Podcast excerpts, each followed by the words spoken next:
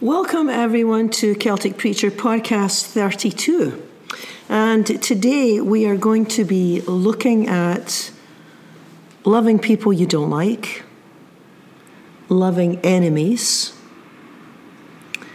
I wonder if this is one of Jesus' most controversial teachings. There's so many statements in this passage that just set off alarms. They're, it's all so unreasonable. It's all so unworkable, impossible. Listen to this. This is Jesus teaching his disciples, and of course, us, the future disciples down throughout the ages. Luke 6 Love your enemies, do good to those who hate you. And then he says, Bless those who mistreat you. And then he says, if someone slaps you on the cheek, offer the other cheek. Hmm.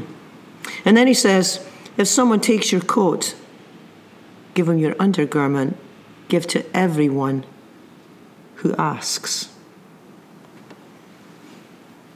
Well, I think upon first glance, upon first reading, I mean, if you're anything like me, it just sounds dangerous, it sounds naive, it sounds foolhardy. And it's almost like when you read this passage, you know, love your enemies and turn the other cheek. It's almost like it's almost like people could abuse others and somehow God would be okay with that. And yet we know that that's not right, right? We know from our previous teachings of Jesus that this is not Jesus' way. So how do we how do we apply a passage like this? How do we look at a passage like this? Love your enemies.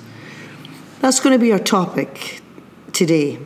Loving people we don't like, loving people who have betrayed us, who have hurt us, who have severely disappointed us. And I think that with these controversial passages, I think it is important to look at the context. Now, it's always important to look at the context. Like, who was Jesus talking to? What, what, what, who were the original listeners?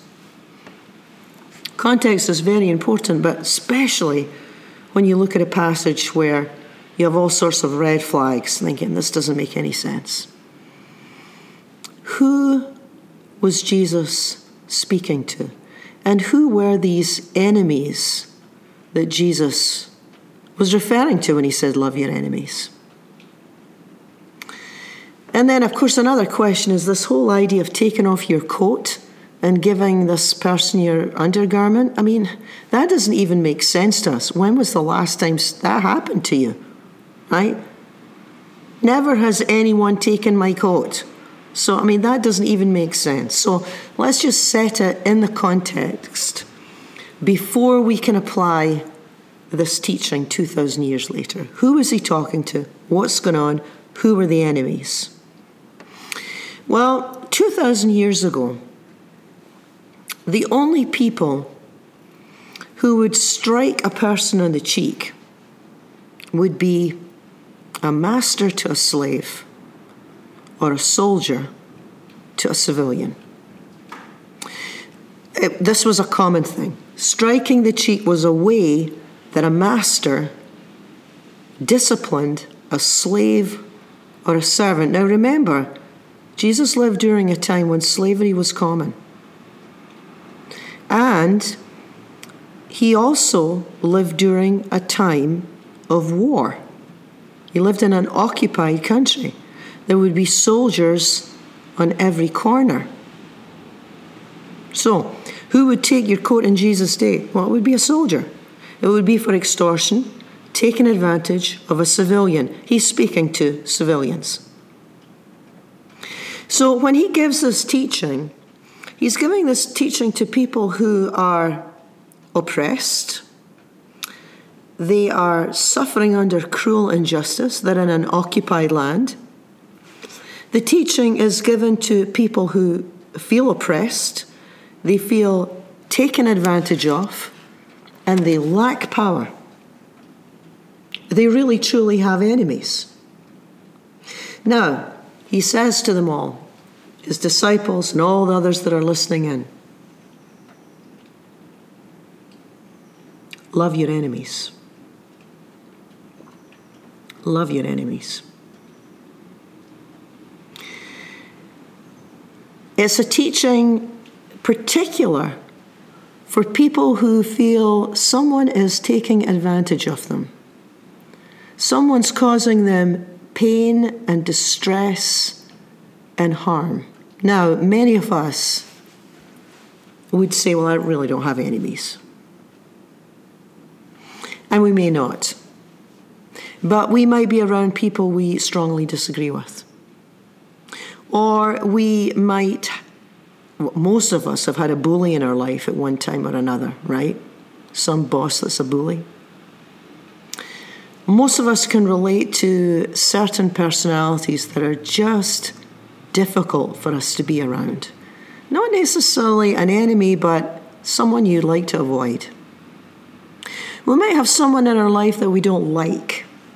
Or, here's another way to look at it we might have someone in our life um, that, that treats someone we love in an unkind way. So we might not have enemies, but we might have people that we find it inc- impossibly difficult to love. We might have people in our lives that don't affirm us and we wish they would. That causes us pain. Some of us know what like it is to be lied to and betrayed. Some of us know what like it is to be overly corrected. Or we live with someone that's very critical. And year after year, we've been criticised or ignored. There are bullies everywhere. They come in all shapes and sizes, all ages. And Jesus spent a lot of time teaching how to respond to someone who mistreats you. How to respond to someone who mistreats you.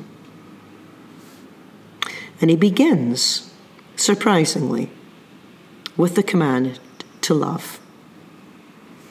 Now, this word love is agape. There are about six words in New Testament Greek for the word love.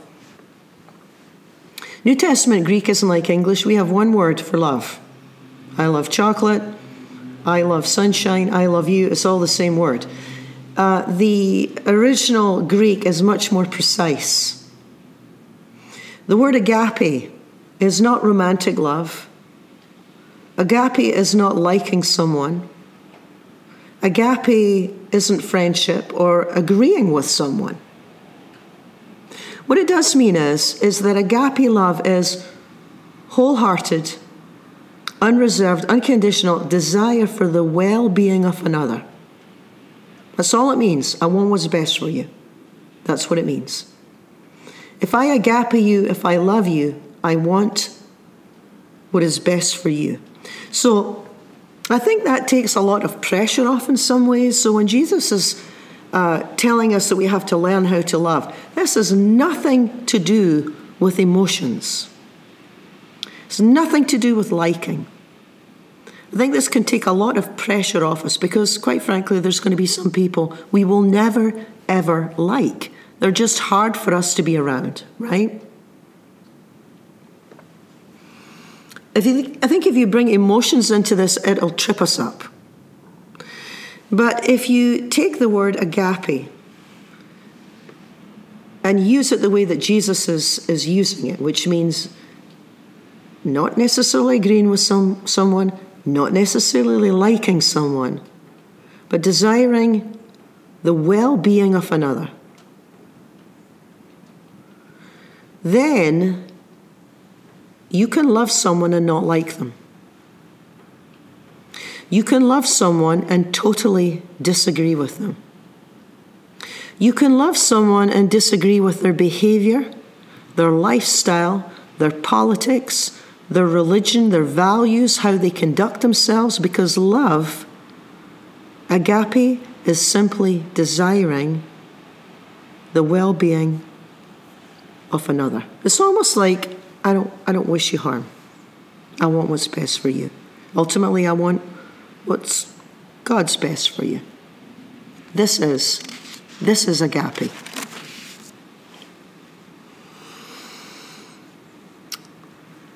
Now, he speaks here of agapeing, and he also speaks about a strange a phrase. If someone slaps you on the cheek, if an enemy slaps you on the cheek, turn the other cheek. Now, he doesn't teach be passive and do nothing here. Note that he gives us something to do, which is turn the other cheek. So he doesn't teach be passive and do nothing. This is a subtle teaching. It's more like he's teaching don't become like the one who is mistreating you. You see, the natural first response for all of us is an eye for an eye and a tooth for a tooth. Right? This is a common way. It's just getting even. I respond in like kind. You hurt me, I'll hurt you. You speak against me, I'll speak against you. You like me, I'll like you. You're good to me, I'll be good to you. This is the common way between people, uh, between individuals and countries and families and churches. This is how the world works an eye for an eye and a tooth for a tooth. The news is filled with people living out this old ancient teaching an eye for an eye and a tooth for a tooth is violent, right? People die, obviously. The cycle carries on down throughout the generations, war after war, generation after generation, nobody really learning anything. And then Jesus comes along and says, You've heard it said for an eye for an eye and a tooth for a tooth, but I'm giving you another way. Turn the other cheek. Now, that can sound initially an awful lot like just be a doormat and let people do whatever they want, which actually couldn't be further from the truth. Jesus doesn't teach do nothing. Jesus doesn't teach just ignore the problem. On the contrary, he says face it head on. Just don't become like the very one who's a problem to you. If you're being slapped, in other words, literally, and you turn the other cheek, you haven't turned away. You're still standing there. Now, he's not teaching, he's not teaching, you know, ignore abuse. He's saying expose it. The whole teaching is on exposing abuse. It's like, don't become like the ones who are causing you trouble in the first place. Right? Truth needs to be exposed or it flourishes. Turn the other cheek. It's a defiant move. And by the way, this is not a law, this is a principle. Jesus always gives us principles that we have to apply. And every situation is different. Maybe you could turn the other cheek. Maybe, maybe the best thing to do is run a mile and never look back, right? Turning the other cheek is just an example of one way to non-violently resist abuse. It's just one way, it's just one example. One example. If someone strikes you on the right cheek, again, this would be master to slave, soldier to civilian. If someone strikes you on the right cheek, turn the other. Defiant move. You're not backing down. You're not running away. You're finding other ways to assert yourself. That's the principle. So, what he does as Jesus is that he gives the principle, but we have to work it out in our daily lives. That's where discernment's needed, right? Turn the other cheek, don't give in. But don't violently resist an evildoer. Don't become like the very one that is oppressing you. Find another way. Find another way. This is the way of Mandela, Gandhi, Martin Luther King. They all wanted change, they were certainly not passive. And they resisted the temptation to become like the ones who persecuted them. But this teaching isn't just for famous world leaders. This teaching isn't just for famous world leaders that, that you know, this is a teaching that we get a chance to practice this every day. Anytime we get offended, we get a chance to practice this. Anytime we are offended, we have a choice how to live. From the smallest offence that might seem petty to other people, but it bugs us, we have a choice. To really, really hurtful offences, we get a choice, right? Could be something small, like someone disregards our idea or doesn't accept our contribution in some way, or someone disagrees with a decision that we make at work, or someone talks over us, or someone talks at us. Very annoying, isn't it? Talking, someone talking over you or someone talking at you, a, they're all power moves. It's all power move, it's all domination.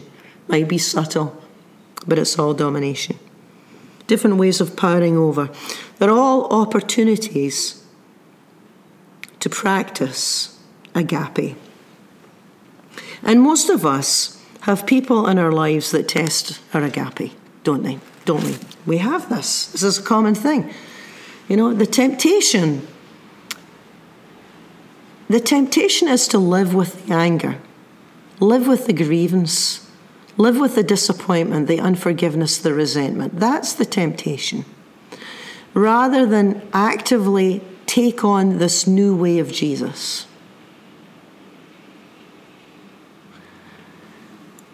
You know, anytime Jesus eh, gives us a teaching, it's, it's not for God's sake, it's for us. If Jesus teaches us, love your enemies, then there's something in that that is good for us. It's not just a test for the sake of a test. And that applies to any of Jesus' principles. The temptation is to believe that we can somehow get away with living with grievance, anger, unforgiveness, and somehow it's not going to affect us. Because you know, after all, they don't deserve it anyway, and they're horrible people. That's the temptation. I think there's nothing that shows us our own helplessness and lack like forgiveness and loving someone we dislike.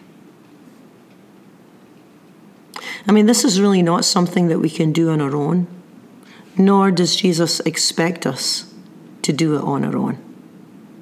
Because when we decide to move forward, when we decide to move toward freedom, in other words, like, I'm tired of living this way, I'm tired of being angry, I, am tired of worrying about this, I'm tired of carrying this, and this disappointment's weigh me down.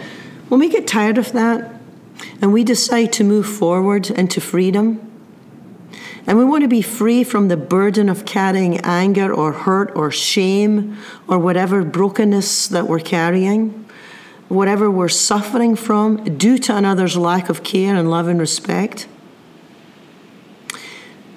When we desire to move toward freedom, even if it's just the tiniest, tiniest desire, God always, always meets us there and helps us step by step by step to live without anger. There's the prayer.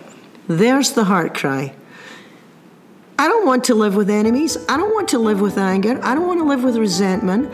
I don't want to carry the burden of disappointment, betrayal, hurt.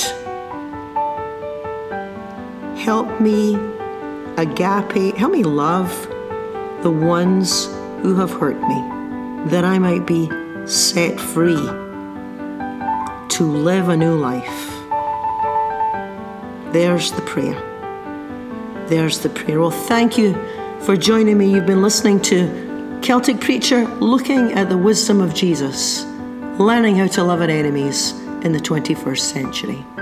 join with me again next week for another episode.